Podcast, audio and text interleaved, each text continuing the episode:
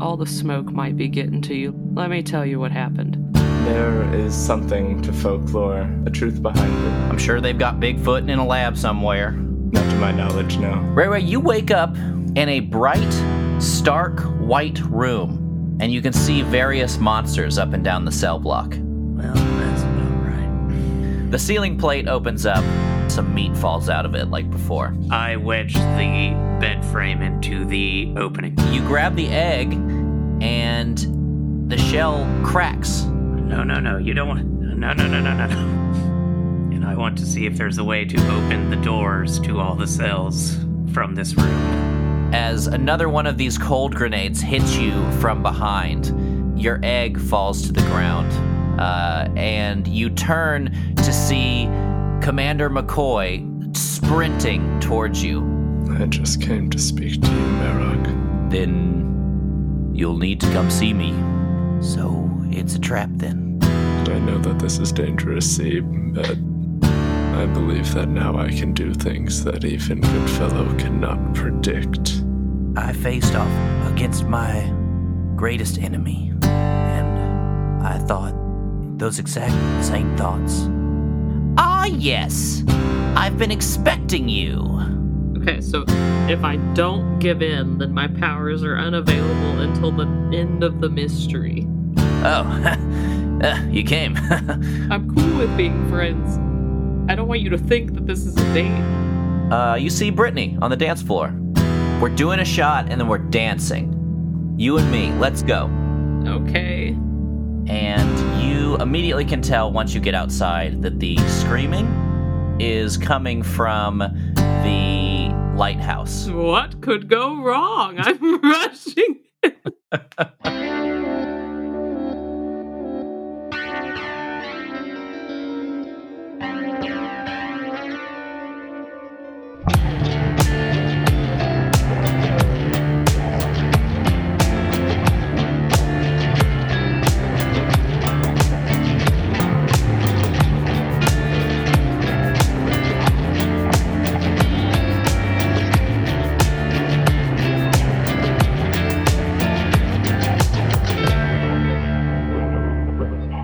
Sarah, you're in this bottom room of the lighthouse. Uh, last we heard from you, you said that you're going to run. Where do you run? Outside. Sarah, you go to the door and you open it and you run through it, and you are standing on an empty beach. Instantly, you feel the squishiness of uh, wet seaweed beneath your feet, and you look down to see that the entire beach is covered in this uh, seaweed. Gross. But I recognize that the lighthouse is not in the normal place. Um, yeah, you're on Little Saint Anne, the the island that has no buildings or structures or people on it. Okay. It's worth noticing that the lighthouse, the lantern in the top of the lighthouse, is shining brightly.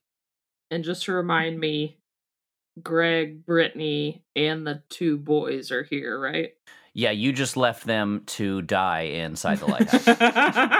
oh yeah, I should, I should probably tell them to run with me. Okay, and I don't see like any sort of boat or anything to get back to the main island, right? um, no, no boat. And it's dark as hell, other than the lighthouse light. I'm assuming. Yeah, you can only see so far. I mean, the stars and the moon give you a certain amount of light, but it's nothing like the other island. And I still have a hammer in my hand. All right, I guess I'm gonna run back in there. Okay. so afraid of this old man. You go back inside and it's the room is empty. God damn it, they're gone. They're all gone. And the staircase that leads up to the lantern room is no longer a giant octopus's tentacle. It's now a regular staircase again. Greg, Brittany. there's, there's there's no answer. Oh God. Okay, I'm going to cautiously make my way up the stairs. Okay. Can I read a bad situation? I was gonna say, why don't you read a bad situation? That's a good idea. Plus sharp. Oh, fuck. That's a four on the dice. so you continue up the stairs. Man. The closer you get to the top, you you see a faint spray of water and you hear the sound of a torrential downpour and you see that it's raining outside. It's just like to the degree where there's no way a storm could have come on this quickly. It was just um, a clear sky when you were outside looking at the stars. Okay. I want to text Ari. Do I get signal in this dimension? Your your text goes to green. It does does, Uh, does not go through. That was a very specific iPhone reference. yeah, you're excluding all not iPhone. There's no way that Ari has an iPhone, so I feel like his texts are oh, always his texts always go to green. That's fair. That's fair. I guess I'm gonna just keep going up the stairs. I I mean at this Okay. point I'm looking for my friends. You get back to that trapdoor kind of thing, and the ceiling above you is this kind of mesh iron, and you can see the bearded man, the lighthouse attendant, standing up there. He's just staring into the light, into the like straight into the lantern of this extremely bright uh, lighthouse lantern. But I don't see my friends. You don't see anybody else. What did you do? It used to be not just me on this rock. There was another attendant. Okay. That's not what I asked. what did you do with my friends? Hmm. I haven't known any others in this lighthouse since. Uh, since the old timberman. Winslow was his name. He believed there was some enchantment in the light. Went mad, he did. and he continues to just stare into the light. He hasn't blinked probably since you started looking at him.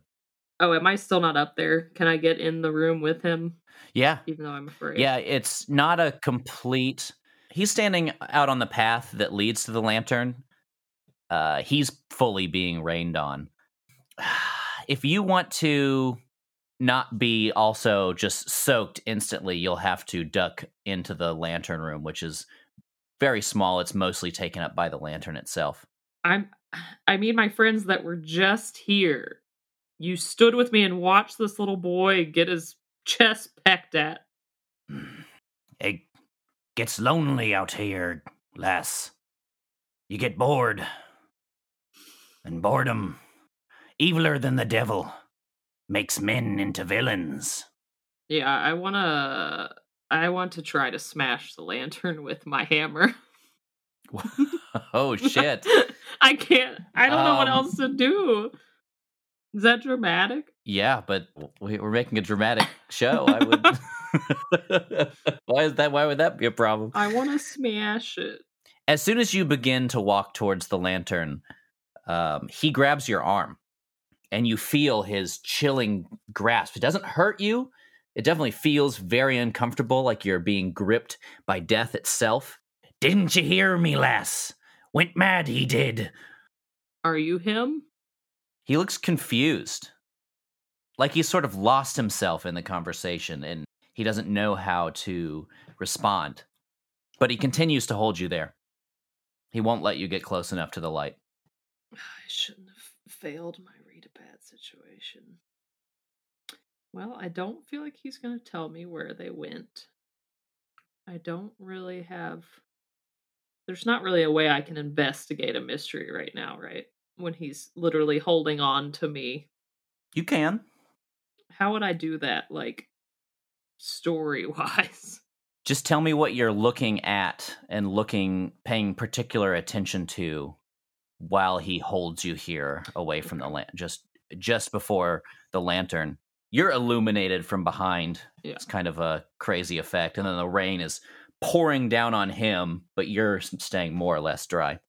I guess I'm just trying to see like if there's anything else in this little room where the lantern is that looks off or suspicious or different? Like, does the lantern itself look like ghostly or does it look like a, a normal ass lantern? Uh, yeah. So uh, go ahead and roll investigate a mystery plus sharp. Try not to fail this I'm one. tr- maybe I be should the- use the different. third. I'm going to use different dice. okay. Let's see what happens. Classic dice switch. I've rolled the same thing every single time. Oh no. Are you fucking kidding me? This is why I'm just gonna break the, the lantern. It's another four. I literally can't do anything. Then yeah, he sees your eyes darting around and um This is why I don't do shots. God damn it, Brittany.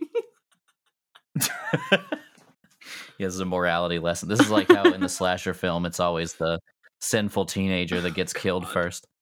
He gets like a little bit of a sympathetic look in his eye, although his eyes always look kind of bug-eyed and they have an unhinged look to them. And he he sees you looking around for your friends and he says, Some say the lighthouse is haunted, though them's just be old sailors' rumors.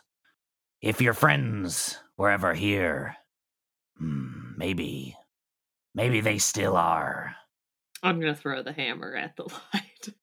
Yeah, he's definitely to see you doing this, and he's going to kind of pull you and try and stop you. But why don't you roll act under pressure to see if you can uh, throw it into the lantern? Mm, Man, I should have said what could go wrong before I did. I think you have used one of your holds, but I think you did what could go wrong as you went into here. yeah, But you get two holds for it. So I will allow you to do your second hold if you want. okay. All right. It's an eight. Okay. That's with the pluses. Sad. so I'll give you a price to pay here. hmm you can get your hammer into this lantern and it's going to shatter it and do what you set out to do here but the ghost will have set himself upon you and uh, you will not have any way to keep him from doing what he's about to do I mean, I'm already being possessed by a devil. What's a ghost? what could go wrong? everything, everything could go wrong. Okay. So the lantern shatters and the oil splatters out and uh, ignites parts of the lantern room, and the light flashes in a way that I mean, it already hurt to look at. You you felt it burning your eyes, but that flash, it almost just whites out your vision, and you almost you feel as though you have passed out. And with that, we'll go to Ari. So, Ari, you have found yourself in the gazebo jungle clearing of Robin Goodfellow, and he has greeted you, and he stands there expectantly uh, in his gazebo. It is good to see you again, Goodfellow. Have I broken a proclamation of the Fae? I am only here to see an old friend. I am sorry for the deception, but Agent Merog has brought you to me at my instruction, Her power grows strong. and so is yours. Ari, you you've learned a great deal in your time away from me. I I am truly impressed. Are you here to give me my referral bonus? I I have jokes now. The time of the overgrown gave me jokes. well, I must say that you're a much better magician than you are a comedian, but that's true of most comedians, I suppose. no, you're here because you've been away far too long, Ari. All all of my mischief, everything you have helped me to set up is finally coming to fruition.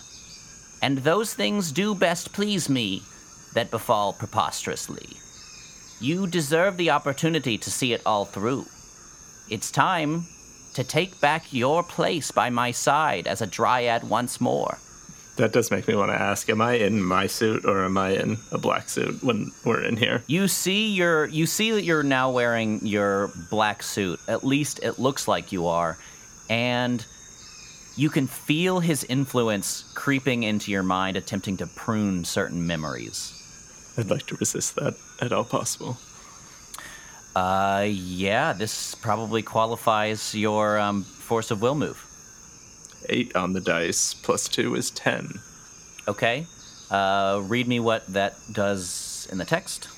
On a hit, momentary magics are cancelled completely and long lasting spell effects are suspended temporarily.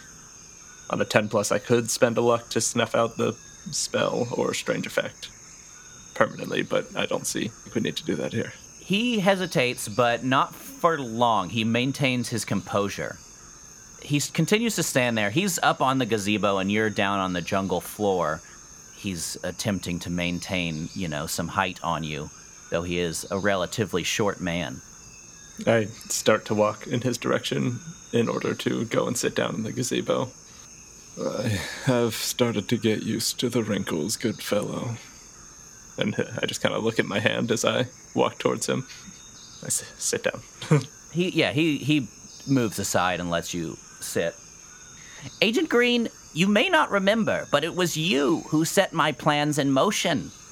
The ruins of Atlantis came to exist in Florida by the workings of your powerful magic. You are correct then. I have no memory of that, Goodfellow. Much like many of the memories that you have taken from me. Why would I want to see this through if I have no memory of it? If you can show me what I've done and why I did it, then perhaps I will understand. You you did it, Ari, because you believed in the same vision that I have that that things have to change here in the wild. Where is the vision, Goodfellow? You've taken it from me.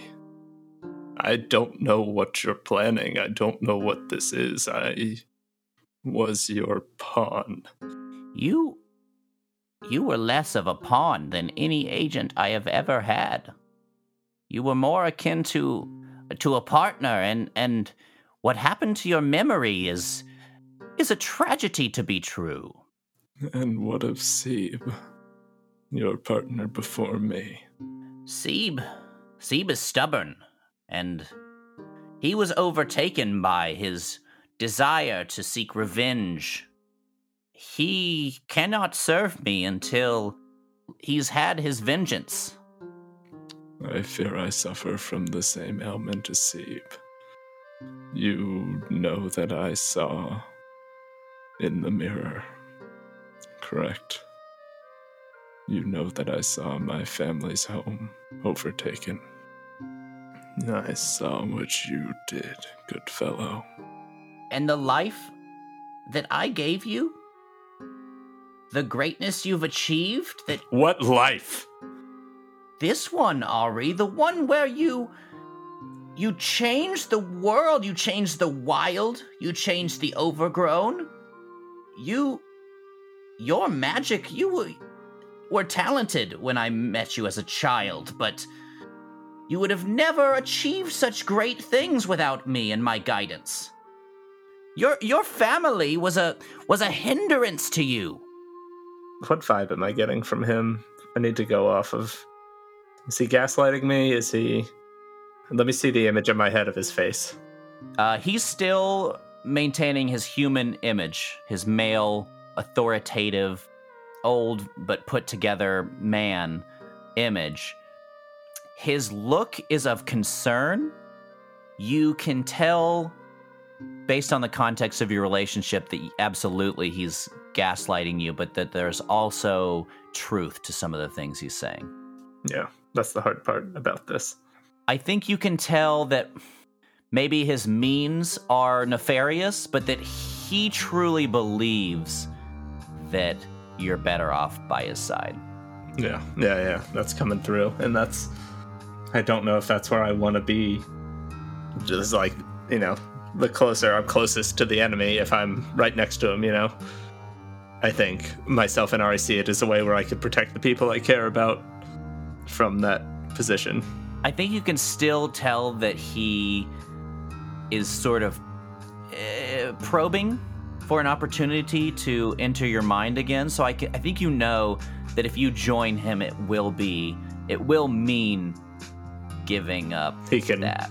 Yeah, that's true. I think that he sees you thinking and that he sees an opportunity to um, to expound on what he said. I I didn't want to I didn't want to have to say this. But I'm afraid, Ari, that you're forcing my hand. It was you who helped me to find Gullah There are many places all across the Overgrown where there exist forces who might have learned of my plans, uh, our plans, and and worked to thwart them. In Gullah the only threat to me there was the Order of the Quartz Cross. But you took care of them for me, brokering that deal between Knox and Daniel Payne. That was all your idea, my sweet child. And Loretta. When she became a threat to me, you led her astray. Oh, oh, don't don't look at me like that. No, the cancer wasn't us. It was a a happy accident. Though I do wonder if her Atlantis magic's incompatibility with the wild had something to do with it. Knowing this now, Ari, how could you honestly look at your friends in the eye again? You have so much to explain to them. Do you think it's possible that they'll forgive you? Why not rejoin me, the only entity who knows and accepts you for who you really are? This has been enlightening, Goodfellow, but I must deny your offer. If I'm to watch the world burn, I would much rather be with my family than with you. And I get up and start to walk down the gazebo steps, I suppose. He snaps a hand out in front of him, and runes begin to glow up his arm and kind of hang in the air and float out towards you. And vines whip up from the ground, and you feel one wrap around your arm as he says, How dare you defy me, Ari Green? You have no power against me. Even if you will not join my side, I'll follow you. I'll lead you about, around, through a bog, through a bush, through break through briar. Sometime a horse I'll be, sometime a hound, a hog, a headless bear. Sometimes a fire and neigh and bark and grunt and roar and burn like horse, hound, bear, fire at every turn and you see that his face is no longer human. It has the many sets of eyes of the of the fairy creatures, and his segmented wings explode from his back, and you feel these these vines continue to whip and wrap and grab you, and you are unable to move any farther. My arms and hands are bound in this moment. Your hands are somewhat free, but you you're just continuing to be like vine whipped by these things. Break the metaphorical lantern. Break the metaphorical lantern. that doesn't work here. Break it. Break it.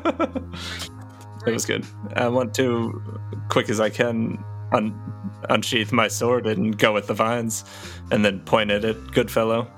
The purpose of the vines isn't necessarily to keep you entirely bound. They are keeping you from moving any farther or any closer.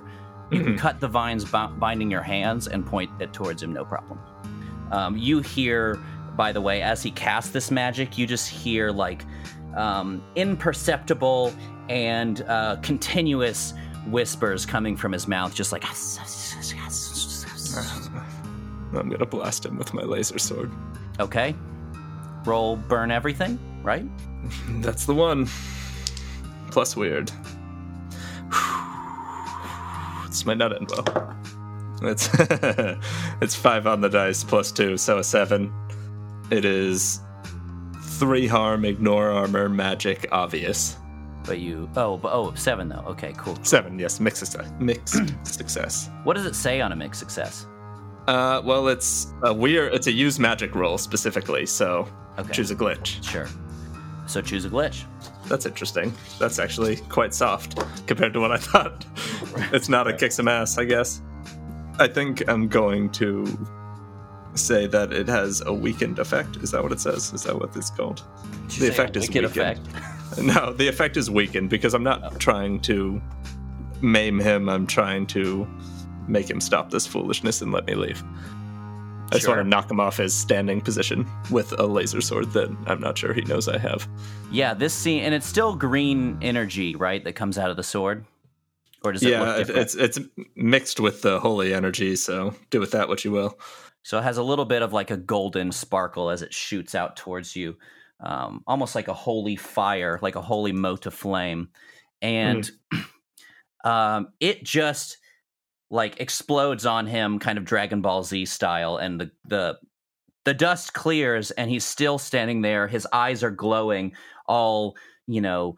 Uh, six to ten of them. I think that it's not even consistent how many eyes he has. He's just like, um, he's so grotesque you can't even really tell what's an eye and what's just a fold of his skin and he breaks from the whispering he says ari don't be a fool the tales of robin goodfellow have been told over generations i am as chronicled as they come i cannot be wounded in this way That's a damn fine point, Goodfellow. You got me there. Guess I give up. Uh, he now raises up his hand and closes his fist, and you hear these whispers start up again. The and you feel yourself being ushered by the vines closer to him. How far away am I? Would you say? Um, like eight feet. Gonna let Ignis out. Ignis, you need to leave immediately. I fear this will not bode well for the both of us. Ignis refuses. Ignis refuses to leave your side as as they say as they see instantly that you're in danger. I don't suppose there's any way you could get us out of this. Ignis is uh, incredulous as to what to do, uh, whirring back and forth in the air as you inch closer and closer to Goodfellow, who looks simply terrifying. Uh, but Ignis does not know how to lead you out of this particular lost situation. Jesus Christ. And now, as you get closer to Goodfellow, you can feel once again his. Uh, you can feel him encroaching on your mind space. You can feel him trying to tap into what he once had complete control over. Uh, I would like to try to resist this again. Okay, roll force of will. Force of Billy. Force of Billy. That is a seven on the dice, plus two is a nine. On a seven to nine, you take one harm as the strain of dismissing the magic unravels you. Awesome. Your eyes glow green as you force him once again out of your head. And he does seem enraged by this uh, this time. He he breaks his composure, um, and you can tell that he hates that he is unable to take control of you again. Something a matter, Goodfellow. He looks frustrated at you, and then he smirks, showing just a glint of his razor sharp fey teeth. And he reaches into a jacket pocket and he throws a cloud of dust in your face, and Oh. you fall unconscious.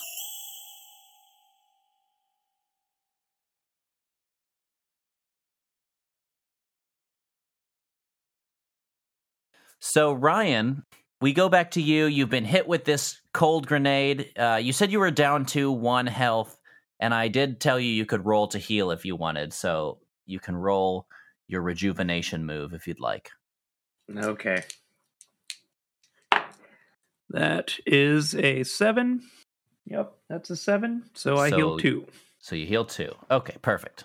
You move sluggishly as you drop the egg, and it cracks even further against the ground.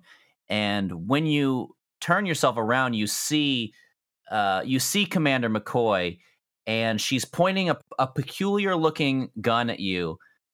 She says, I don't want to hurt you.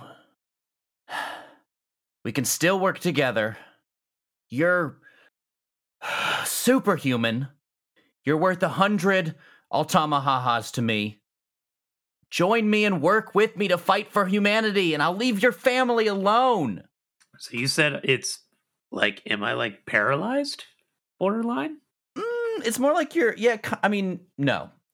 You're just moving extremely slowly. Like every motion you take takes about twice as long as it would normally because this frost is that you're so susceptible to has just crept its way into your bones almost like you feel like your joints are frozen together Uh, do I see the egg? uh yes you but i i will say that turning behind you to look for the egg is a very laborious motion so it's like you have to make where normally you just be able to glance back and then look back to her uh it's a calculated decision you have to make because you're taking your eyes off of someone who has a gun pointed at you Uh, I think I want to do it. I just want to cover up the egg.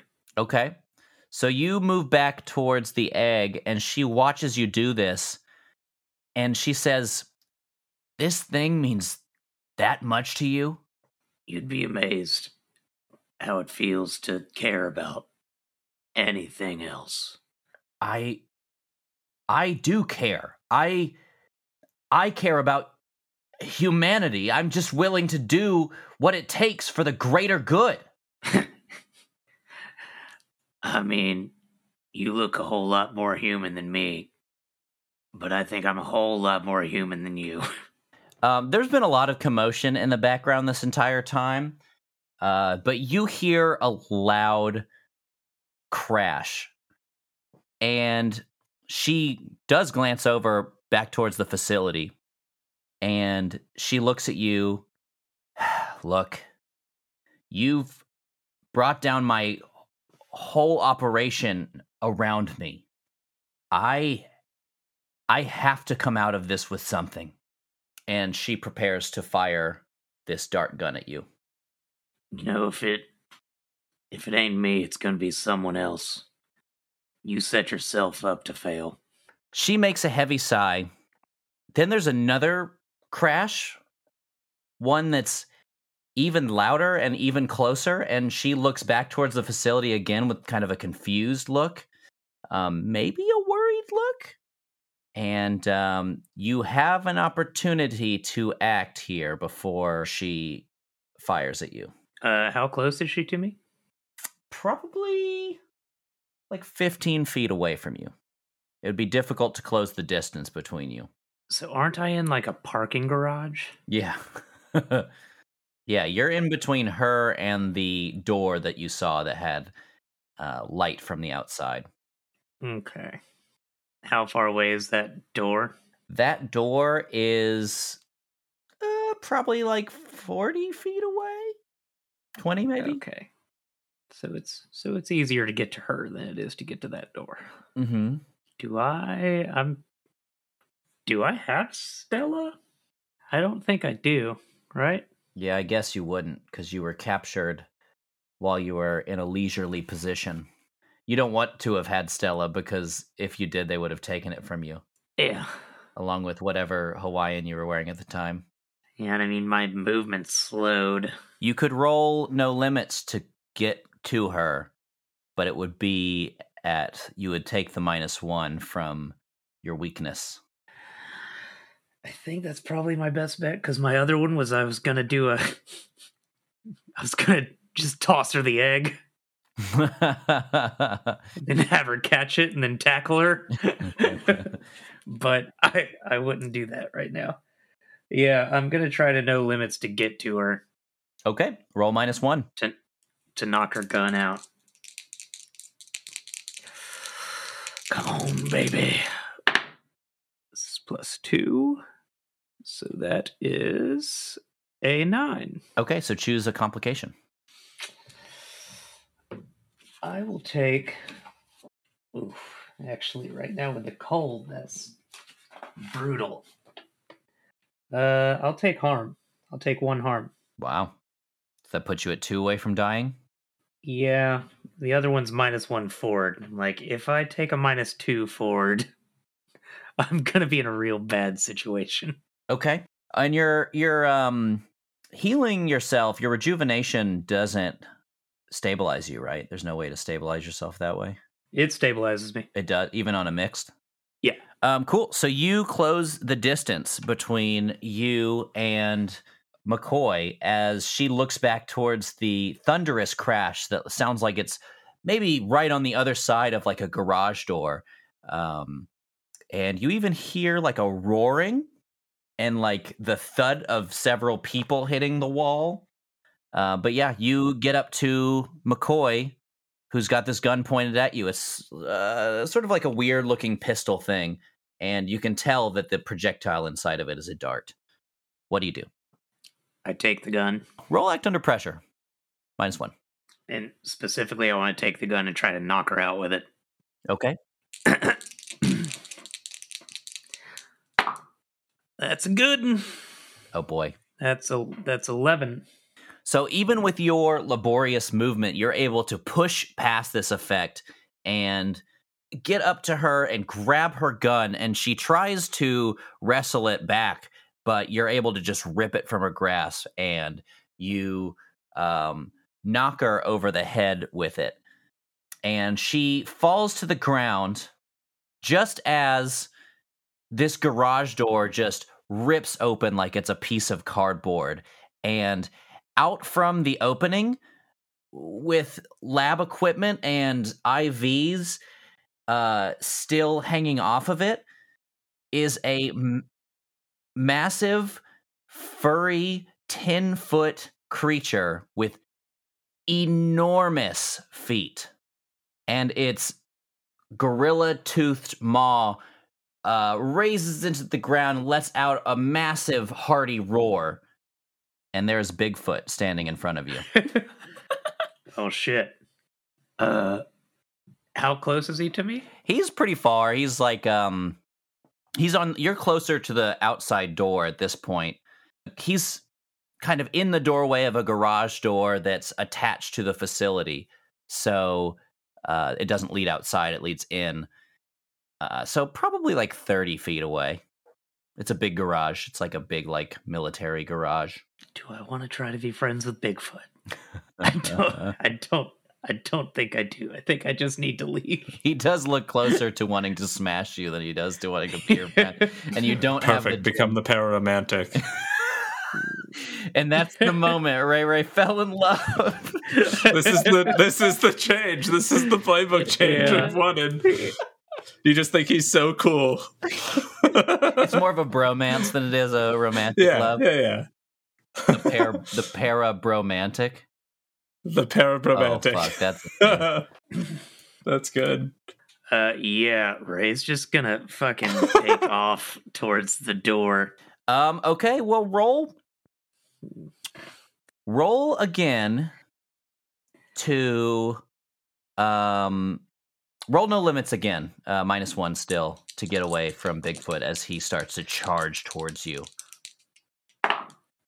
Oof, that is a ten. you take off towards this door, which, for convenience sake, we'll say is big enough to get the egg through it because it's a pretty big egg. It's just, it's like a double, it's a double door.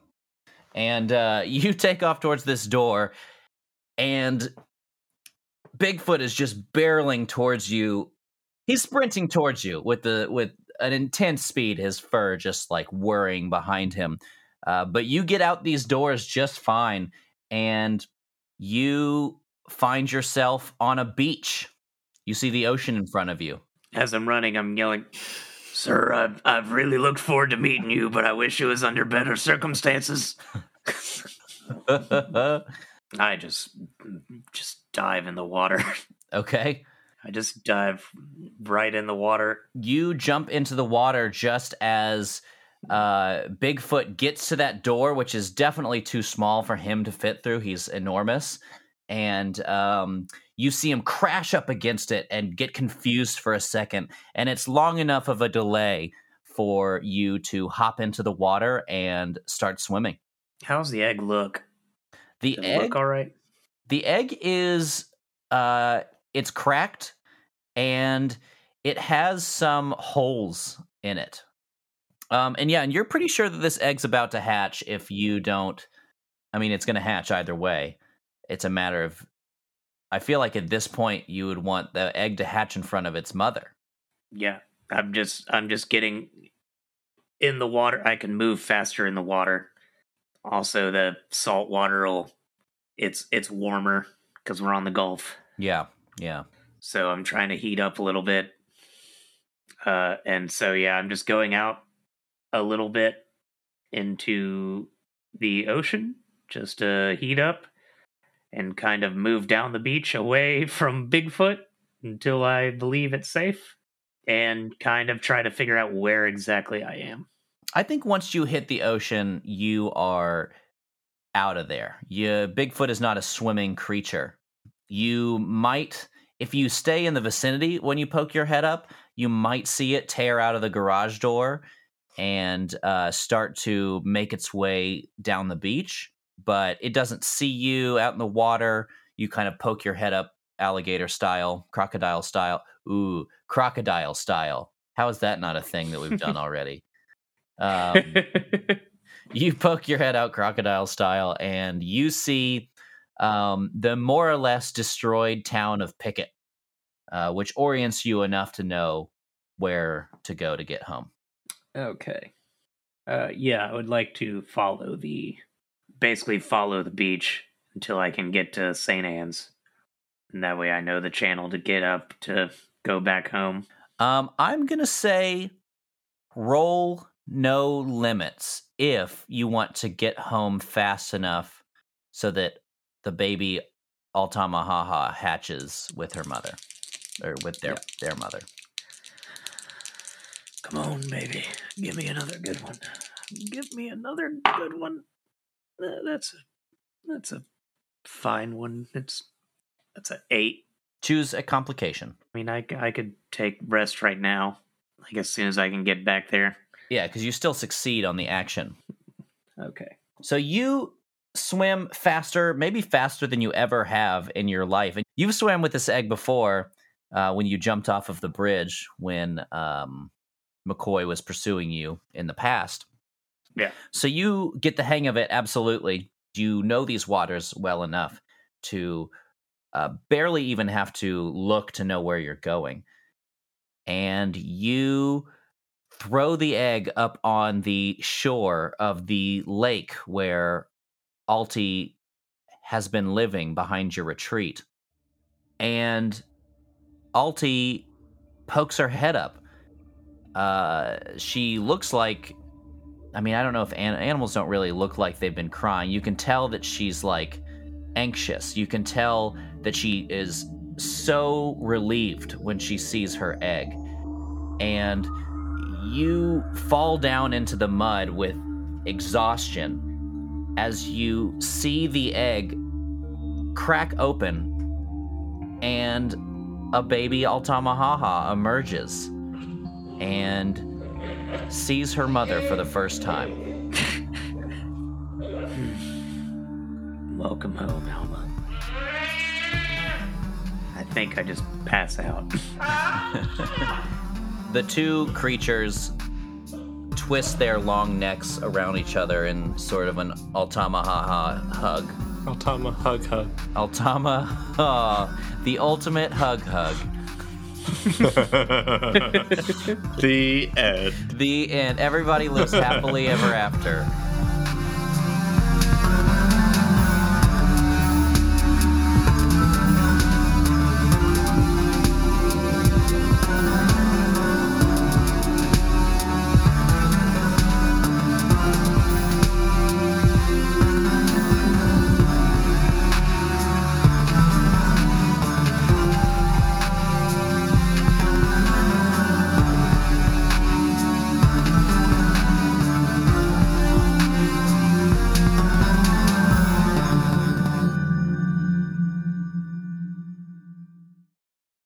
Hello and welcome from the depths.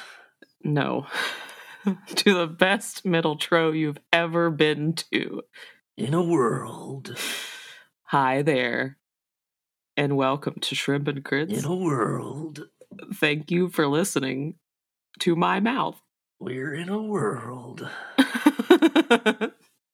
Speaking of mouth, it's great when you tell your friends about our podcast, your internet friends, your real life friends, your neighbors, your kids. Tell your kids if you Your have kids. Grandmother.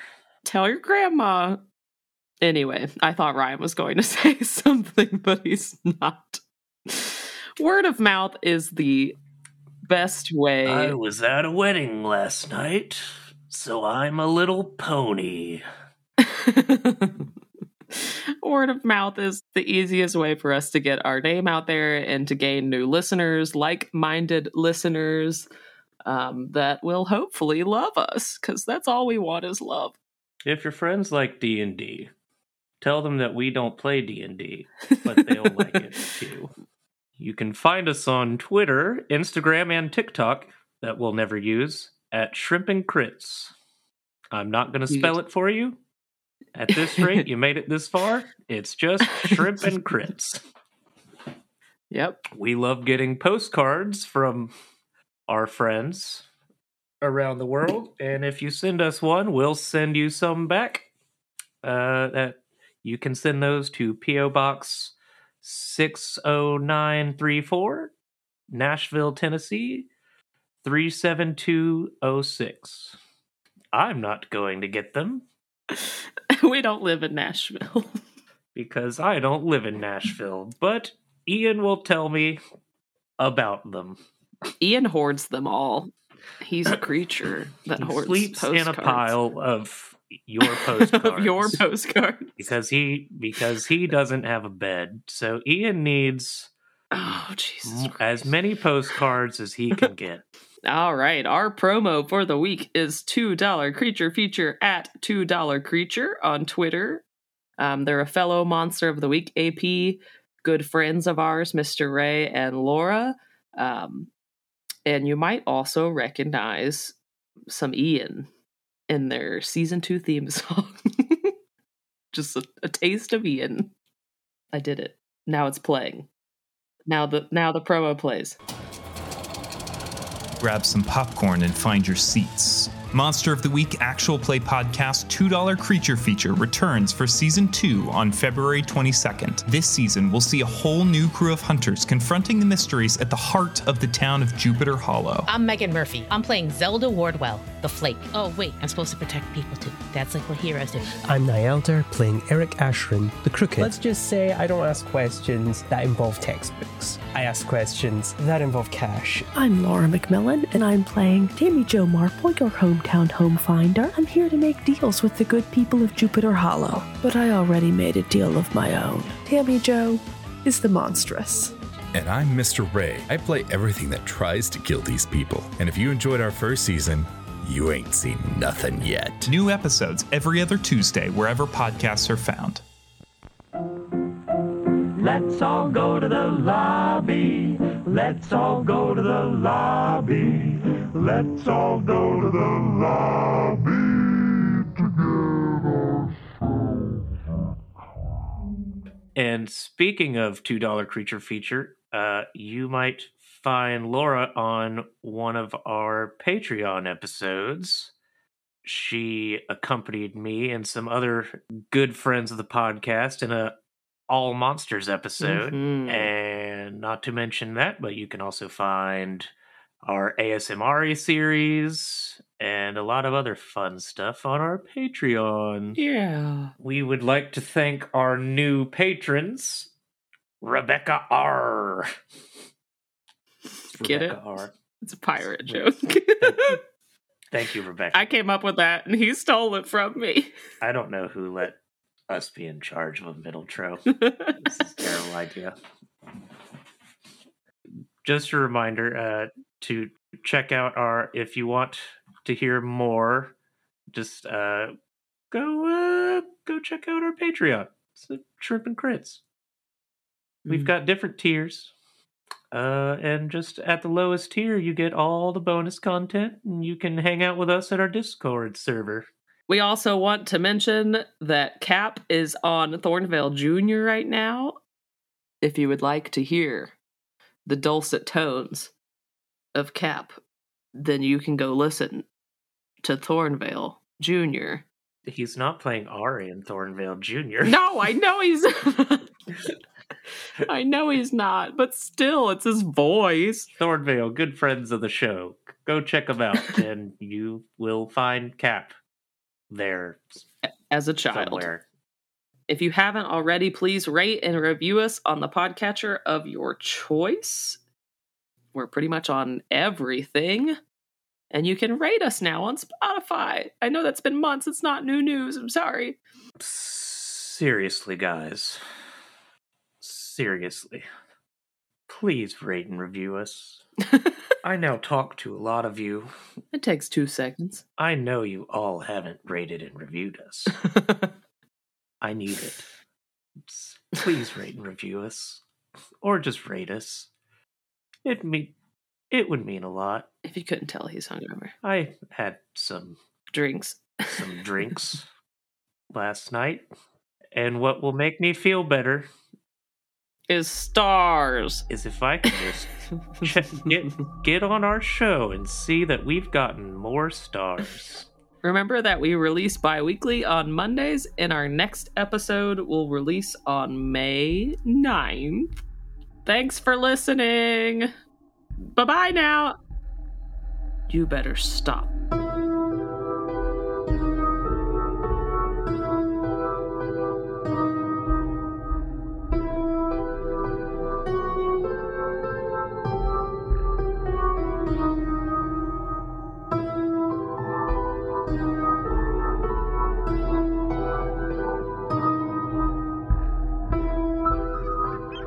So, Sarah, you're sitting at a table.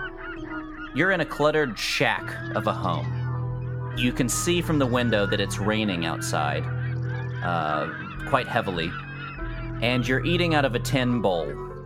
It seems to be, it's it's like it's a seafood mixture, uh, lobster and potatoes and corn, and across from you is the lighthouse attendant. And he said he looks up at you from his own food that kind of dribbles down his chin as he speaks. And he says, You're fond of me lobster, ain't ye? I've seen it. You're fond of me lobster. Say it, say it, say it." it. Is that the ghost guy? Or am I the ghost guy and that's Wins. What was his name? Windsor? Win- Winslow? Winslow. Winslow. If you're fond of me lobster, be sure to subscribe at fondofmelobster.com. Oh you can subscribe at many different tiers. At five a month, you get one bite of lobster. At two dollars a month, you just get a taste You of the broth the lobster was cooked in.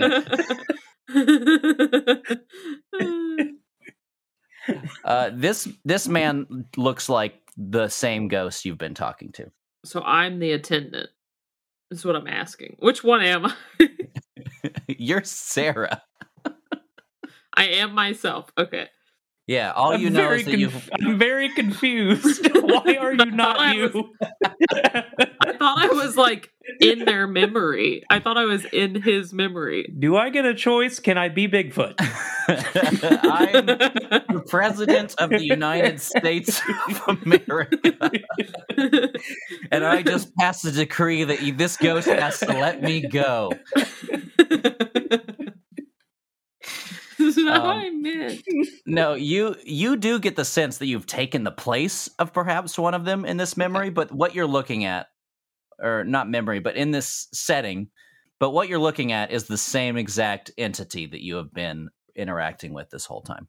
Yeah, man, I I guess this lobster's pretty good. Better than red lobster. Am I right?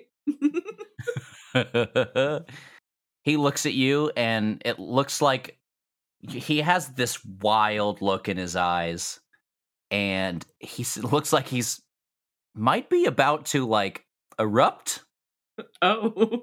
But then he takes another f- forkful of food into his mouth and um and he says, "Hmm. Good, good, Winslow, good. Say, tell me, uh, you have any regrets, Winslow? Um, re- regrets about what? It's just the two of us out here. Might as well get to know one another. Do you have any regrets in life? What might have uh, led you to this place? Oh man. Well, there was when my dad fake died, and then he became a vampire, and then he murdered the one person who was nice to me in front of me. These seem to be the regrets of your father. What, uh, don't ye have any thoughts about ye own life? Man, that's a deep question. Being out here alone. How long have we been on this rock? Five weeks? Two days? Uh, help me to recollect. Out here, the deep thoughts are the ones that keep you going. I mean, I regret not helping my mom. Hmm. Is that still someone else's regret? Nay, uh, now that's that's something that comes from within ye. Uh, your when your father became, as you said it, a vampire. Your mother needed help, did she? Yeah. And and what did you do? I ran off. Hmm. I acted like it didn't happen. Twas your own way of coping. And you can see beads of sweat beginning to form on his forehead.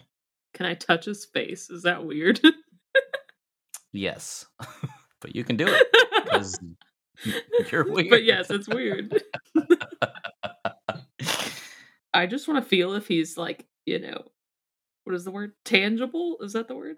Yeah, you reach out and he doesn't react. Um, he- as your fingers approach his face, and you pass through his face, and your hand is burned. Take one harm, ignore armor. God damn it. I'm unstable. Um, and as you feel this pain, you momentarily don't see any of the room around you. You see the brightness of the lantern as if as if your face is right up against it. And then it flashes back to you being in this room. Does he say anything to me touching him? Nope. Or is it like it didn't happen? He's chewing his food wildly.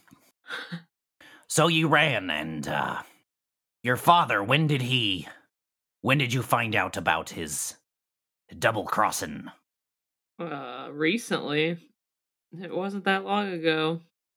It's. It hurts, don't it? When you find out the ones you love aren't what they seem to be. Who who hurt you? Well, Winslow, it was. We.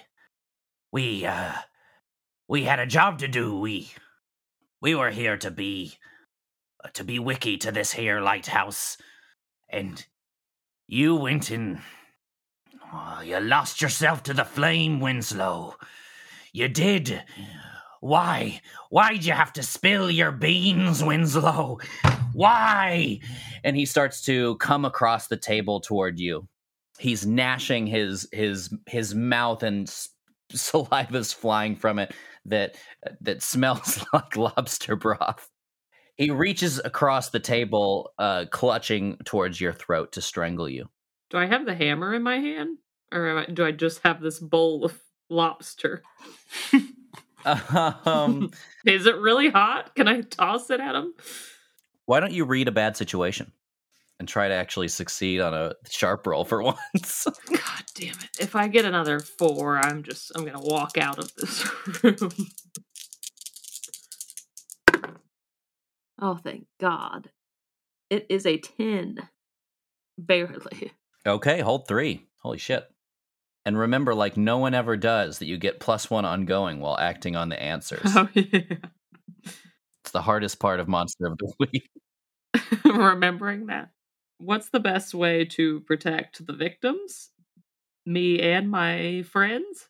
As he makes his way across the table, you get these flashes like you got where all of a sudden everything you saw was just overtaken by the lantern and you get those same flashes except it's the burning room of the lantern room and fire surrounding you and you see that there that in order to protect the people in the flames you can't really see who they are you're going to need to break this illusion somehow Okay, then what's my best way out? the way out is to dissolve the apparition in front of you. Um, the only way that you can really think of right now is to is to either attack it or maybe to convince it that its job is done. You know, like uh, helping a ghost pass on style. But it's up to you. Ah, I see. Okay. Um, I guess I'll say, are there any dangers we haven't noticed? Uh, sure. Um, these quick flashes that, by the way, are accompanied by uh, sort of a um, an overwhelming caterwauling of sound each time that your vision flashes back to what you know to be or hope to be reality. Um, you see not only that these figures that you hope to be your friends are are trapped in the flames uh, but you see that surrounding you is uh, fire as well as it begins to spread all over the, the lighthouse. Did you ever say this dude's name?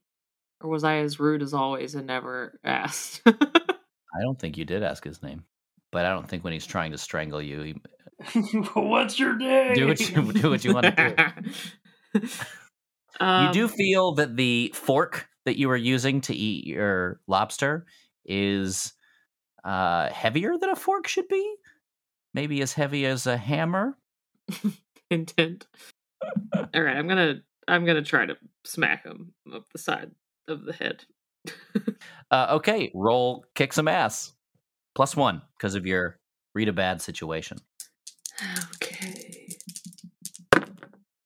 It's an eleven. Nice. All right, choose an extra effect.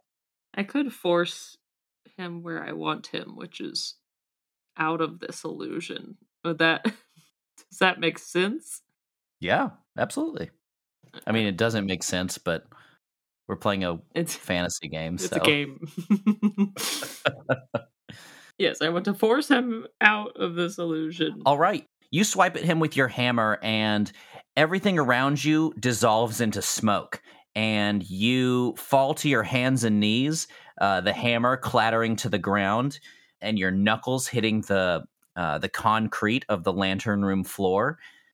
And you see that there are several people around you, uh, and the room is consumed in flames. What do you do? I'm scared. You do hear all around you Why'd you spill your beans? Just echoing It was echoing around lobster you. bisque. It wasn't beans. Why'd you have to spill your beans? it was lobster bisque. you see Greg ahead uh, immediately ahead of you, unsure of where to go. Okay. And the ghost man is gone. You can hear him all around you. Why'd you have to spill your beans? Oh yeah, yeah. I feel like this is some fucked up riddle that I don't understand. The riddle is your friends are burning around you. What do you do? All right, we have to get out of here. Do you want me to describe their flesh melting off their bones? No, okay. We have to. Okay, can we get down the stairs? Greg is consumed in flames. Like it's all around him. Oh my god. He's coughing. He can barely breathe from the smoke. Oh god, Greg. okay, I'm gonna pull him out of the fire. Okay, roll protect someone. You get plus one still from your.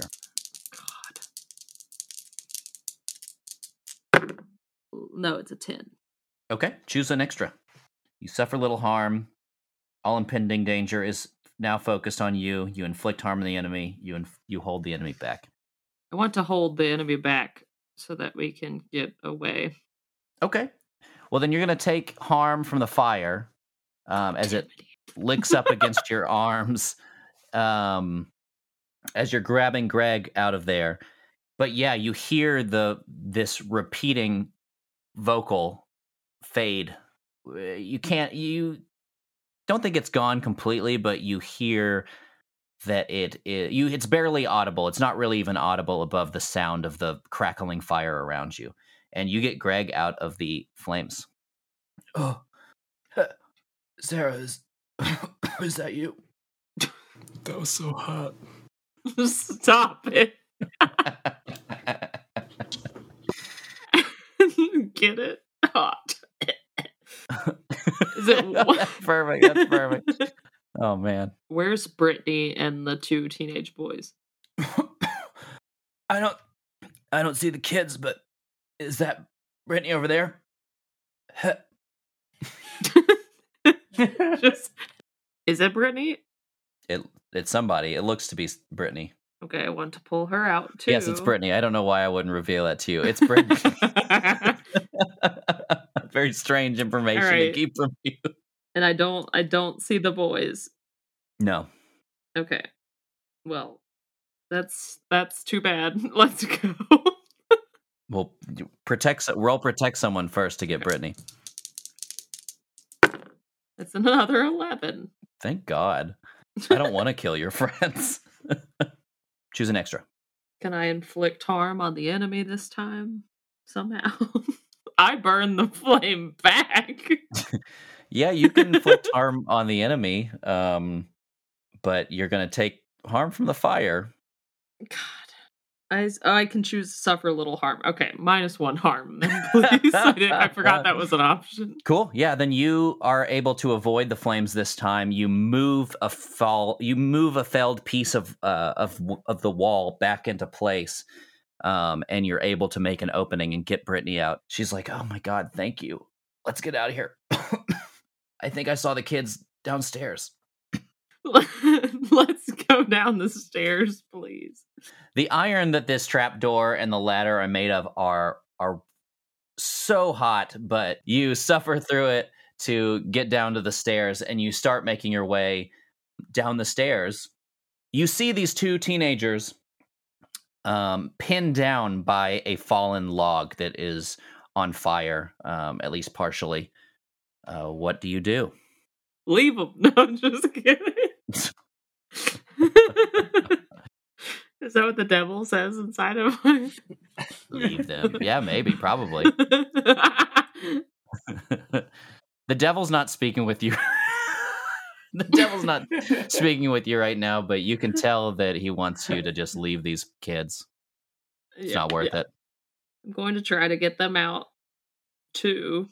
As you step closer, the the ghost appears in between you and the kids, and he is approaching you uh, with his uh, spectral being seemingly unaffected by the flames around him. Bellow, bid our father, the Sea King, rise from the depths full foul in his fury. Black waves teeming with salt to foam to smother this young mouth with pungent slime to choke ye. This is my favorite character in this show.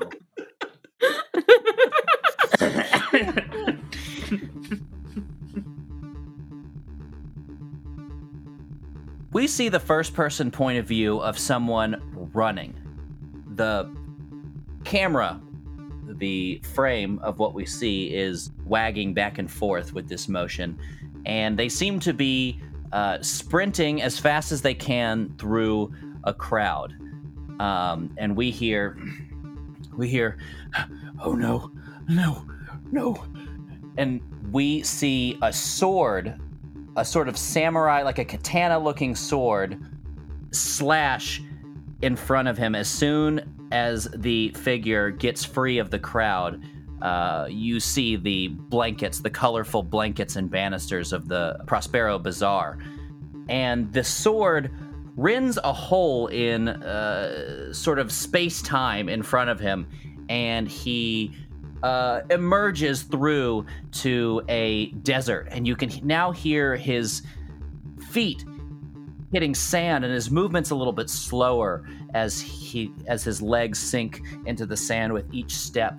And you see yet another slash and uh, the scenery changes again and he's running through um, a wide open field and um, he says i can't i can't lose another and then he slashes again with his sword and he is among branches of trees and jumping from limb to limb. He slashes once more, and all of a sudden he's falling from the sky, and the ground beneath him is hundreds of feet uh, below.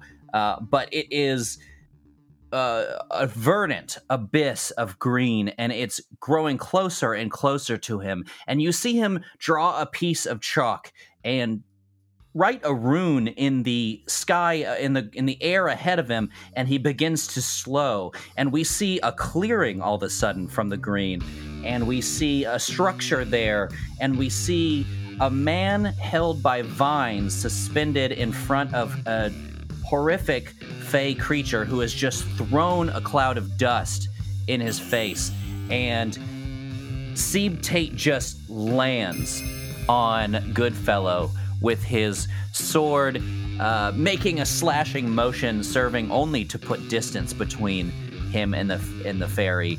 And he grabs Ari as he uh, moves back in this way. He makes a quick motion to simultaneously cut the vines loose and slice another uh, passage in the air uh, runes trickling around the blade as he does this. And Ari, Seb picks you up into his arms, and Ignis follows the two of you through the passage, uh, which closes behind him before Goodfellow can follow. Ari, you wake up in bed. Whose bed? Uh, you don't know. Everything around you looks antiquated upon first glance. Um, the curtains are drawn to allow minimal light in. There is a glass of water on the bedside table, but everything looks like turn of the century, like late 1800s. Ignis. Ignis, are you there? The lamp beside you glows a soft blue, and you hear a ringing as Ignis wakes up and flies out of the lamp and greets you. Always Ignis. Uh, Come here, you little scamp. I thought I lost you. Who brought us here, Ignis? Seb. I'm gonna stand up. Am I injured or am I okay? I mean, now what? How much harm did you take in that fight? The one harm, and it was self inflicted from my magic. Yeah, you're fine. You feel a little Okay. groggy. I peek around the wall. Is anyone here? Hello? You're in a small bedroom.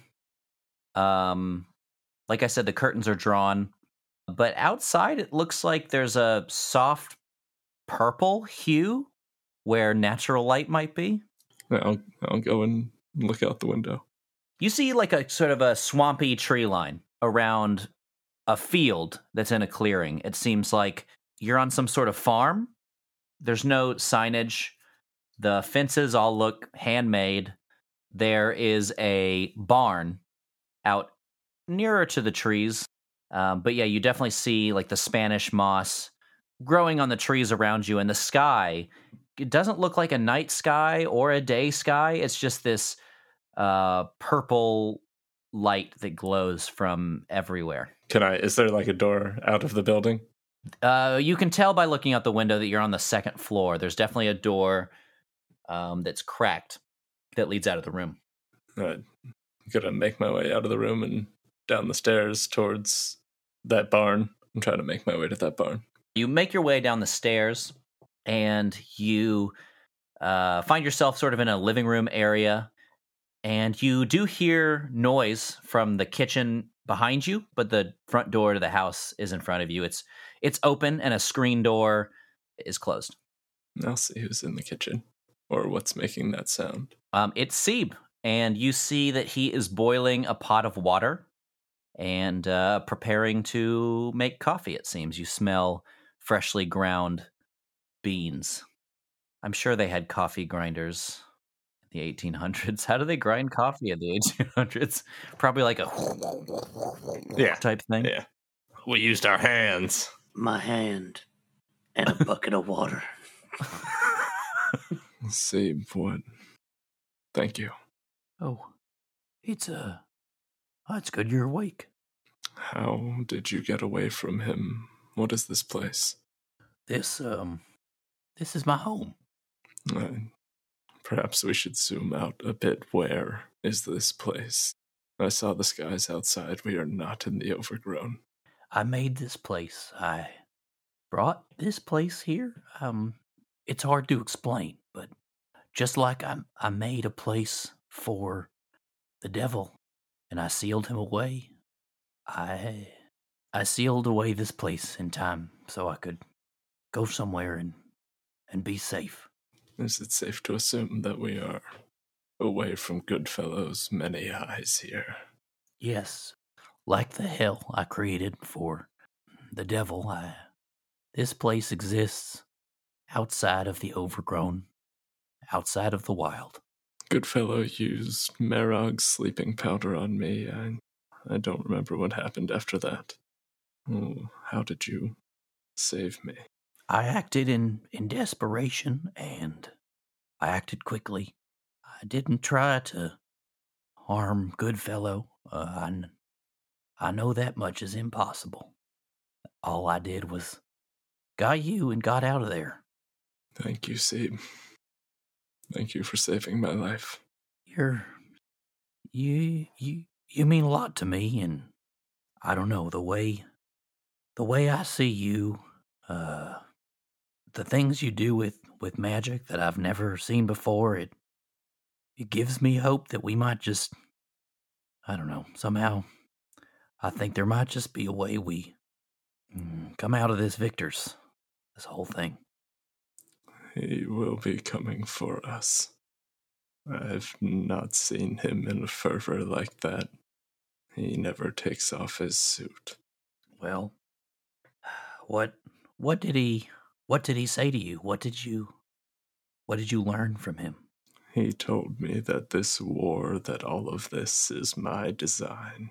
He wanted me at his right hand to watch the overgrown burn under the footsteps of Fae and Atlanteans and whatever, whatever other monsters Goodfellow has under his thumb. If his war is soon to come, then uh, he might not risk coming for you. I'm I'm sure you'll see him on the battlefield though. I, I think that Goodfellow sees both an opportunity and an obstacle in my magic. I don't think he knows what I can do, and I think that drives him mad. I've seen it with Ray Ray, I've seen it with Loretta. He does not like what he can't control. If he is afraid of you, if he does fear what you can do, then it's possible that means you do have the ability to to thwart his plans, which we must do everything we can do to stop if any of us is going to survive. Are you willing to fight by my side again, Sebe? I will fight by you with everything I have. Thank you, Sebe. When you're ready to leave, he starts to lead you outside. Yeah, he, he's leading you out towards the barn. You don't have any experience in killing a chronicle, do you? I can't say I've ever tried, but uh, as far as I know, as far as I know, it hasn't really been done before. I, I've seen it done. I saw it in Tallahassee. We may need to speak to someone there, but they may be difficult to find. It, it's a vampire. Oh, a vampire found a way to kill a chronicle. That He was a fairly decent detective before he was a vampire, so that may have something to do with it. He killed Peter Quince. he killed one of the rude mechanicals. They they ain't just chronicle. They're they're I mean they're pretty powerful, Fey in and of their own right. Mm, Which is why I think we may need his assistance or at least his information. Okay, well, whatever it is, I'm, like I said, I'm with you. And then uh, out from the barn, as you guys start to approach, comes a uh, a dog. But um, as it bounds out from the barn doors, it sort of uh, poofs. It sort of pops in and out of existence, uh, sort of blinking to and fro on its way over to you happily, and um, and it jumps into Sieb's arms, and uh, he starts to uh, pet the dog, uh, you know, vigorously. Uh, but you can tell that his fingers are sort of going through the dog, like he's not making contact. He's the this is like a spectral version of his fallen dog, Major. But he looks very happy to uh, to be with him here. It is good to see you again, Major. Ignis comes out and they start playing together and um Ignis will like twirl around Major and Major like rolls over onto his back as as um as Ignis like spirals around in the in the in the air. I am glad you have made Major back, Sieb. It's more or less a, a phantom of, of the real thing, but it's better than being alone out here. I'm happy for you, Sieb. Thanks, Ari. We better get going. I'm I'm sure the other two your other two friends are just fine. But I'm sure they're bored out of their minds without me. and he leads you into the barn and uh, in the back of it there is a door that seems to maybe lead to um, like a closet of some sort. It's just kind of a rickety wooden door.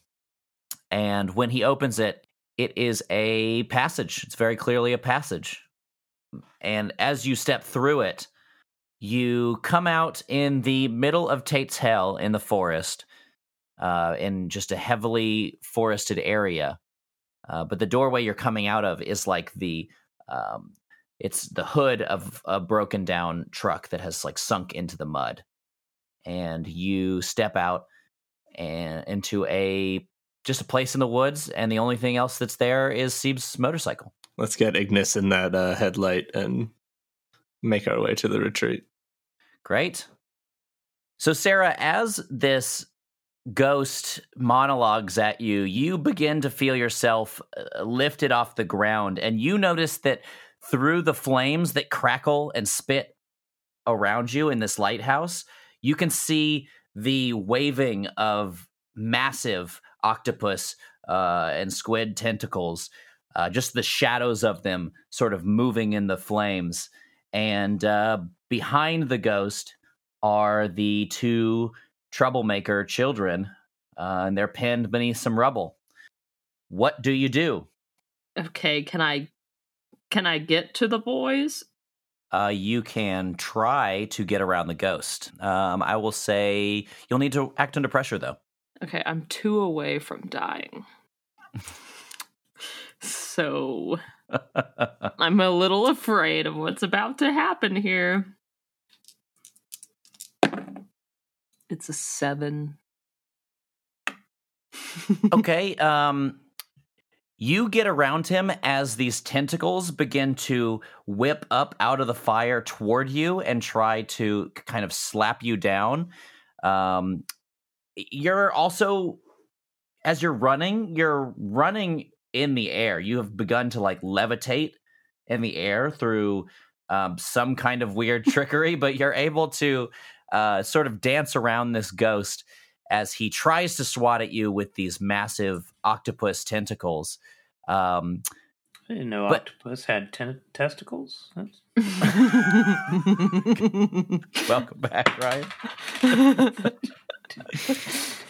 um, but you do inhale a massive uh, amount of smoke as you do this, as it begins to build up in in the room and now in your lungs, and you start coughing uh, as you make your way to these boys. Okay. I want to get them out. but I feel like it's just going to keep happening.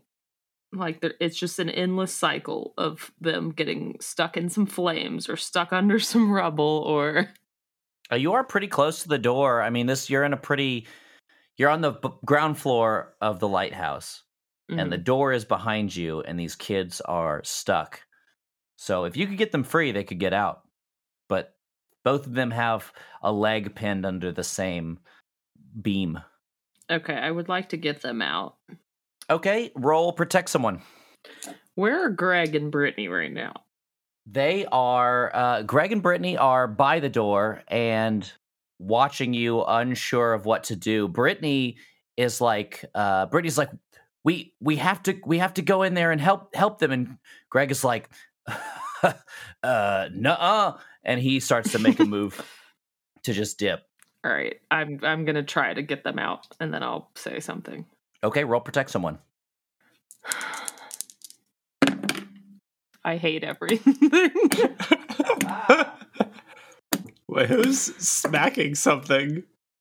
Me, I'm angry. What did you roll? Well, I rolled a four Mm. one, so it's a five. If Nice. I take the failure, I will level up, Do it. or I could use a luck. But then I get more devilish. Is there something cool you could use from your level up to get out of this nightmare? Well, no matter what you take with your level up, I'm going to take a pretty hard move against you. So maybe a luck point. So I'm gonna die. you, You don't die. necessarily have the ability to get yourself out of what I'm about to do because you've rolled Oh. a failure. Oh God. How many luck do you have left? Third, four. You're fine. I have only three left. I was looking. I only have three left too. If I've been asking you to, to murder children with three luck left, what do you think I'm going to ask you to do with two luck left? Go on another date with Greg. Man. Fuck, I'm I'm just gonna fail. I'm just gonna fail. Yes. Uh, we understand that. Well, I was thinking about using a luck, but I if it was Ari and Ray Ray, I would immediately use a luck. And I'm going I'm going to take tune in, which is a spooky move, which I can't technically use right now anyway. so, do your worst. Uh oh. As you go to move this beam, uh, you recoil as it burns your. It, you know, you realize it's it's hot uh, before you're able to, you know, move it off of them, and you hesitate for just a minute, and you hear the cackle of this lighthouse attendant ghost, and you turn around to see. Uh, to see him approaching you very slowly with these uh, tentacles sort of holding him up in the air, and then um, you feel them wrap around your limbs. And he says, um, We were supposed to turn to the lighthouse, Winslow, and now it's fallen down upon us. If I can't keep this place upright, I'll drag ye down to Davy Jones with me. And he gets closer and closer, and you're lifted farther and farther up into the air. And you see, uh, you see Brittany running over towards you to try and help. And uh, you also look to the door where Greg takes one last glance inside, and he sees you uh, being lifted to your doom, and then just exits and closes the door behind him in a panic. And the last thing you see before your vision fades to black is this lighthouse attendant's face, which is now right, right directly in front of you, an inch away. And uh, everything goes dark. Makes sense. I'm dead. And then you see two glowing red and yellow goat eyes suspended in the air in front of you. Sarah, I believe that it is time to remind you that there is a reason why we have the arrangement that we have. I helped you not out of the kindness of my heart. This much you know. I helped you so that I could gain a foothold in this world that I have been kept away from. I feed on fear and I need it to survive. All right. this could have been an email. Am I am I dead? Is that it? Are you just released into the world now? Oh, oh, I do wish that were true. But I do believe there is an arrangement we can make to get you out of this current predicament. Damn. Seeb definitely won't talk to me again if I do a second deal with the devil. What is it? What is it this time? This time I ask a very small price. All that I need from you is for you to temporarily give in. Give me control. Let me take the reins of this vessel so that I may wreak havoc in the world for a little while. Five minutes? Two minutes. um, I didn't. Oh, I, I didn't have a time frame in, in, in mind. but I'll probably need at least thirty minutes. Can I work I you can't down? tell you why.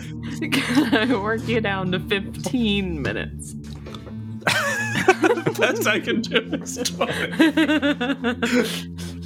It will be as many minutes as I need, and it will come at a time where I find convenient. Or you will die here in this lighthouse. Oh, so not even like right now, just like randomly? Yes. It will be fun. For me. but you'll like wake up somewhere. having done unspeakable evils. His fingers appear and he's just touching them together in a gleeful way. His hooves? yeah, yeah, his hooves. Fingers form out of his hooves. It's quite grotesque. Man. I want to say one thing. What could go wrong? It's a little overplayed at this point. Do we have a deal or not? You, have, you also have to shake my hoof. I have to touch it? I have to touch it? Considering that the alternative is you dying, I think it might behoove you.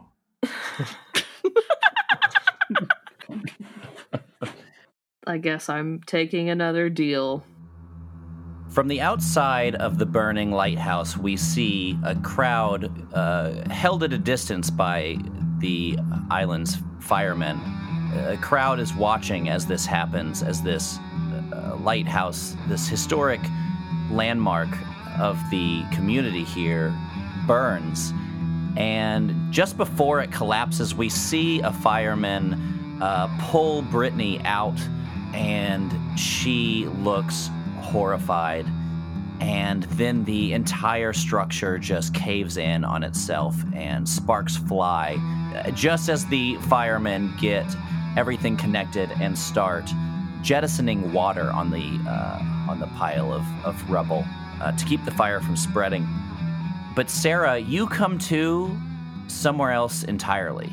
You come to on Little St. Anne, on the unpopulated island where the lighthouse used to be, and you find yourself on an empty stone slab, uh, perhaps the original foundation of this lighthouse. And it has been, you can tell that it has been kind of dug up, that um, it's been excavated, and you see uh, you see a few big piles of of uh, seaweed and um, other things, maybe maybe garbage.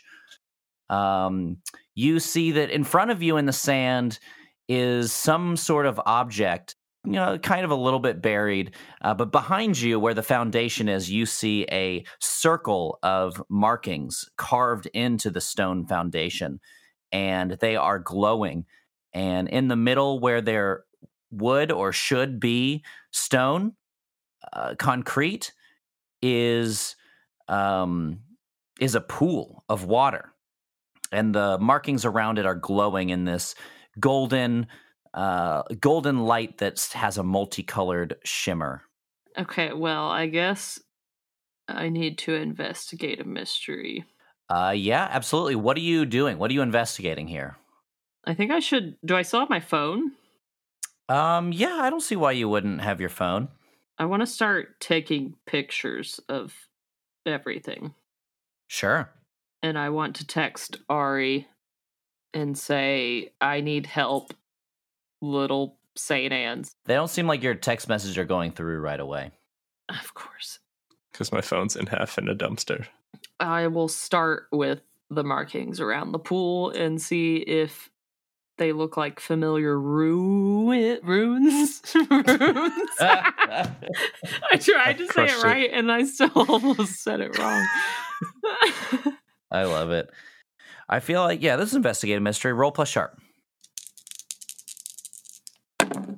A 10. God. Nice. Now you roll well. Yes. All right, hold two. All right. Let's start with what is being concealed here. As you get closer to the markings, you see that down in the water, uh, you see a couple of figures standing, which doesn't make sense because you're, you know, looking underwater. And they seem to be standing uh, in a courtyard of some sort. Hmm. To get any more detail, you'd have to dive in. Oh, Jesus. I guess I'll ask what happened here. Uh, yeah, yeah. As you look around, you definitely notice the same sorts of markings. These aren't Fey runes at all. Uh, they're very angular and purposeful, where Fey runes tend to be sort of whimsical, curved, and and um, um, where you know these are just very like Spartan and like you know straight line markings. But these are the same kinds of markings you saw around the door uh, to Atlantis that's in the basement of the uh, cement factory. Hmm. To fully answer your question, you see that one of the figures beneath you in the water have something something large and disc shaped floating behind them. So you can pretty much put the pieces together that that is Calliope and that she used the disc to open this portal like she did the one in Tallahassee. Okay. And can I look at the like piles of did you say trash? You said piles of seaweed. Yeah, you can look through those. Um, and I, I won't even really make you roll here uh, because you see sort of the same material that um, the trash golems have been made with in the past, just like clumped together sea trash and uh, plants and just like mud. Was there something in the sand? It's covered up by sand, but you see uh, you see sort of metallic something glinting at you from from the sand. Okay, I want to go dig it up. Uh, you find a mirror, much like the one that you were able to see your um, your father in. Okay, I will pocket that. when I look into it, do I see anything in like in particular? Or does it just look like a mirror? You see, you don't get pulled into it like you got pulled into the um, the mirror in Tallahassee, but you see a very particular face looking back at you. Um, it is the it is a, uh, a a crocodile face, and there's some kind of crocodile figure standing in front of a, a lighthouse here on the small island. Right. No, no, honey. This, this is a Ray, Ray. Ray's my boy. Why would you be? Why would you be talking to, to my boy? He's, he ain't here. Retta? Loretta, are you touching things again? I'll be, I'll be right there. I know we got stuff to do. Ari? And then I think at this point the vision kind of swirls and you just see the lighthouse behind you. The lighthouse as it was, or just the yeah, as it was slab back that it is now. It was moved, I think, in like 2005. Okay. Okay, well, I guess I'll text Ray Ray now because I don't know what my other option is. Ray Ray does not have his phone, but the text would go through. You just wouldn't get a response because it's still the middle of the night, so Ray Ray's still waiting for the waiting to get fed. Text Johnny. Text your best friend Johnny Matters. Fuck. I think I'm. Okay, I'm gonna. I feel like this is wild. Mm. I'm gonna text Johnny and say, I'm on Little St. Anne's. If you don't hear from me within 24 hours, I need you to find Ari and Ray Ray and tell them where I am, which is the spot of the old lighthouse. okay. He texts back almost immediately. He says, uh, Are you okay? Do you need me to come get you? I'm just gonna respond, I'm good. Don't come here. I just need someone to know where I am. And then I guess I'm going to jump into this pool of fucking water because I don't know what else to do. Oh boy. Sarah, you are floating downwards. Everything that you see beneath you kind of has this monochromatic sheen from being far underwater. Uh, but the closer you get, the more color and details you can see. Um, and you see these two figures, and you definitely do see Calliope there, and she's talking to another figure that also has this this shimmering holographic skin. And that one says to Calliope, You overhear some before they notice you coming down. You overhear, I know that people will die, but it is our decision. Our people will not make it if we cannot re enter the world. Who is this that approaches? Is this one of the ones that you told me about? Oh, yeah, that's that's Sarah. hey, Sarah, it's just just you today? She's so excited to see me. Uh, hi, Calliope. I did not expect to be back here anytime soon. Uh, yeah. Um, I mean, I kind of hoped that you wouldn't make it to this one. I was just about to leave, but uh, welcome to my home. Welcome back to Atlantis. Is this like a portal that you've made on St. Anne? I believe, um, I believe they're referred to by Ari as passages, Oh, yeah, that makes way more sense. but he's your friend, not mine. this doorway will only be open for a short while, just like the one was it Tallahassee? I only need to open one more to connect my world back to back to yours, and uh, then my mission will be complete. Uh, what happens then? Well, um, my city, my people will re-enter the world. She you can tell she's kind of skirting around something. What does your people re entering the world entail exactly? Calliope, it is best that you tell them outright. Um, allow me to explain. When we took Atlantis, when we created this place, this sanctuary, it left a void, a hole in the overgrown. But over millennia, that hole has been filled. And we cannot return to the overgrown, to your world, to, to our world, without creating a place for us to land. Is is this going to hurt people in the overgrown? I'm. I'm afraid so, yes. I'm afraid that to make room for Atlantis, most of the area where you call home will sink into the sea. Well, that's kind of rude. I mean, you know, there's no like way around this. Like, you can't like save your people somehow else. If there is a way, we are out of time. We we are fading, we are are weakening. We must return.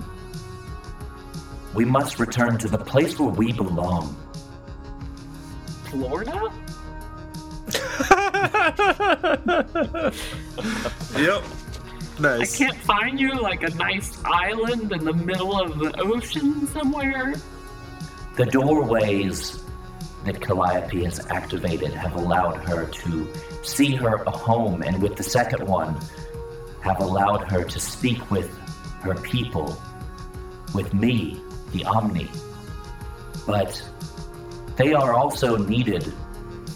They're part of the mechanism that will return our city, our world, will return us back home.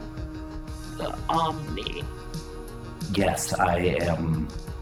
I think the easiest way to explain it is that I am a machine and I am built to process the thoughts of every living being in, in Atlantis. We don't have a mayor or a president or a king or a queen or or anything like that. We simply make decisions together through me, the Omni. Did you steal Ray Ray's necklace? Yeah, I I'm sorry. I I had to. It was the one stone missing from from the disc here. Um, I promise I'll give it back when I'm done. But That necklace meant a lot to Ray. It's kind of rude. I know, but I need it. My people have to return home. You can tell him I'll give it back. Okay, I'll tell him that. I don't think he's holding out.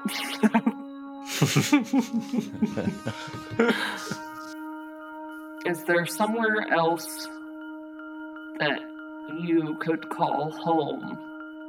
Does it have to be Florida? I mean, I suppose anywhere would work, but the only way this works is if we we have to destroy part of the overgrown to take its place. We can't just go uh, somewhere where there isn't life, where there isn't civilization. I I don't know how our doorways got moved to to Florida from their original locations, but where they are is I mean, it's it's where they are. I don't I don't have any I don't have the capability to move them, and plus the the the ritual is already on the way. I, I I've already started everything. I I'm going straight away to the third doorway. Where's the third doorway? I'm Is not going to tell you. Is it Tampa? I feel like that's the trifecta. I've already told you too much, and and it's. I think my time here is up anyway. Uh, Omni, it was an honor and a pleasure. Um, we we will be going now. and you feel the two of you, both of you, start to be lifted back up towards the doorway. I'll find you. I'll get back my friend's necklace. The Omni looks up to looks up at you as you float into the air, uh, or the water, I suppose.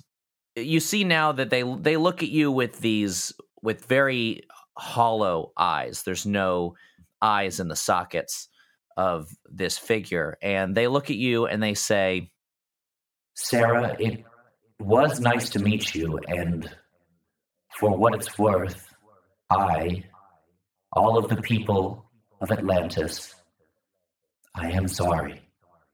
and you float into the sky and you disappear. Okay, do I come back out of the same pool? Yeah, you arrive on Little Saint Anne, Anne, and you see Calliope, and she looks a little bit upset, but she looks at you and maybe starts to say something, but then decides not to. And she teleports away with her magical stones. God damn it. And I still have the mirror, right? That I picked out of the glass out of the sand. Oh, yeah, totally. I want to tap on it. All right. All right. there's no there's no response. Can I check the time and see how long it's been? No, it wasn't a time warp. It's now like I mean it's like four in the morning. Okay, I'm gonna text Johnny and be like, "JK, come get me." John yeah, Johnny arrives and picks you up. And that's the end. Do do do do do. Nailed it. We did it. Did I solve any sort of puzzle? I don't think I did. I think you burned the puzzle down. I should have written all of that down. Nope. take take some notes here. Omni. Yeah, they own a branch of hotels. Yeah. Uh, I don't understand how we're gonna win How we're gonna win? the game. Yeah. Uh, yeah, well, we'll do the end of session. Ex- uh, the end of session questions. Did we conclude the current mystery? All right. Was there a current mystery? Let's think about that. I can. I think I concluded mine, it's actually true. Yeah, you did the best, I think. which was get home from being kidnapped and get the egg back there. I, f- I failed mine, and I think Sarah may have failed hers. You guys are really holding me back. Yeah. Also, Tell us how bad we did, please. I mean, I don't know. I guess Ray Ray. Ray Ray did great. Yeah, since yeah, I think you're right. It would two out of three, we'll say it. We'll call that a no. It's a wash. Did we save someone from certain death or worse? Um, let's think about it. Seeb saved me. Does that count? I think I murdered two little boys. Um, I did save Johnny Metters. From I didn't kill him. I oh, you said no saved to him from devil. you killing him. same thing. no, I, I'm gonna have to disagree. I'm sorry. if that's true, I save I save everyone. I save everyone on the planet every day because I refrain from killing them. Oh Um, boy, You did save who? Tell me Will. what. who's Will? Greg. You you sold you saved Greg and Brittany. That's assuming a lot. I saved Alma, the baby. The baby, and you saved your new vampire friend and all of the monsters by letting them free. But you probably put many people in danger with that. Mostly all of Pickett. I saved. I saved Bigfoot. He started murdering people He's- immediately. He seemed he seemed pretty pissed about it. yeah, I don't know about our ratios this arc. I think this one might have to be a failure. I mean, I definitely saved someone. I think the answer to this one is is yes. You didn't save everyone, but you did That's save true. some people. the question isn't did you save everyone from We hit the minimum required, which is one. Did you Okay. save someone? Great. Good, good, good. So I'll give you that one. Did we learn Nice. something new and important about the world? Oh boy. Um I think Katie Sarah just learned about some portals. That's that's pretty decent. Three portals, we lose the game. Um what else did we learn? Bigfoot wanted to kill me. Did we learn anything particularly important this round? The well, the Omni is a thing, right? I'm sure it's going away, but I learned where gear was around Some of it, yeah. Yeah. It's a good call. uh I think I learned that I'm really, really bad under pressure. Okay, hey, I, I know you can cut out little pocket dimensions for yourself. Yeah, that's true. Or the, at least Seeb can. See, definitely can, and uh, bring memories to life in a ghastly form. Yeah. That's fun. That's a neat trick. I guess it doesn't count for this arc, but I currently have a gun with nice with the a dart in it. Ooh. So I haven't I haven't learned that yet, but I'm going to learn what That's the, neat. We can what use the that. fuck they keep putting in me. Mm. Nice. We're gonna do some sciencey stuff. yeah. Um, yeah, I'll give you a big yes on that one. You learned a lot of cool shit. Did we learn something new and important about one of the hunters? Hmm. we learned that Sarah will sign two deals with the devil. oh, we all could have guessed that. Um, We learned that Sarah takes about two hours to do anything without Make us. oh boy. Uh, anything new about the hunters? Did we have any Ari revelations? I don't think so. Not this round. Any Ray Ray revelations? Not so much. Yeah, you're probably right. Feels right. This was a this let's this was an L. I would say. Uh, This was a rough the one. I split you all. Yeah, up. mixed success, perhaps. we got one experience. Didn't we get one? You guys are really holding me back. you did almost die. You did come very close to dying. I did everything I could on my end, and Yeah, so since we got two yeses, you each mark one experience. That's so exciting. I level up. Good job, everybody. Um, thank you. Do you know what you're going to take? I think. I think I do. I think I do, Ian. I think I'm going to choose the option to take a haven like the expert has with two options. If you allow me to add two options to the downstairs infirmary. Okay. Is it? Did anybody else level up? I know No. Sarah just did. What did you take again, Sarah? I took tune in. Oh yeah, that's right. Oh yeah, it's a really cool move. I love that move. Do you want to read that for our people? The ones who didn't skip the end of session, the true shred. So, You can attune your mind to a monster or minion. Roll plus weird. On a 10 plus, hold 3. On a 7 to 9, hold 1. On a miss, the monster becomes aware of you. Spin one hold to ask the keeper one of the following questions and gain plus 1 ongoing while acting on the answers. Where is the creature right now? What is it planning to do right now? Who is it going to attack next? Who does it regard as the biggest threat? And how can I attract its attention? Rah, Awesome. rah, rah, rah, rah. it sounds really helpful. I'm very happy you took that move. it's a very good one. Well, um, this this has been a fun. This, honestly, this has been one of my favorite arcs. I really enjoyed splitting you all up and doing all this dramatic bullshit at you. So I thank, Thank you, you so for much, Ian. participating, and I will see you next time.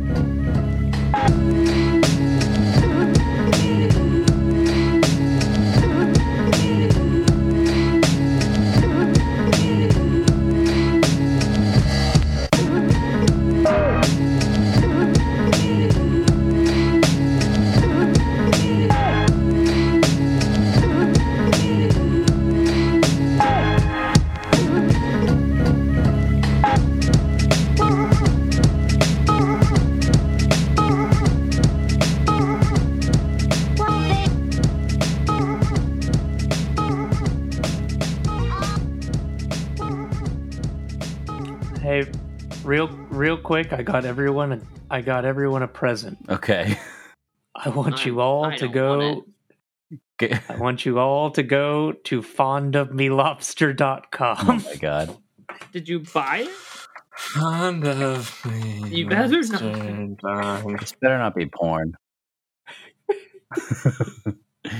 but Tripping crits. it, goes, it goes to Patreon. Oh my god. What is it? I mean, that's so funny, though. No, that's so funny. Perfect. Wait, what is it? Fondofmelobster.com. now we'll say Yo. we'll say in our in our announcements, you can go to shrimpandcrits.com or fondofmelobster.com. No, no. Now it's just Fond of Me Lobster. We don't even say the other one. And see if people do it. Oh my God. god.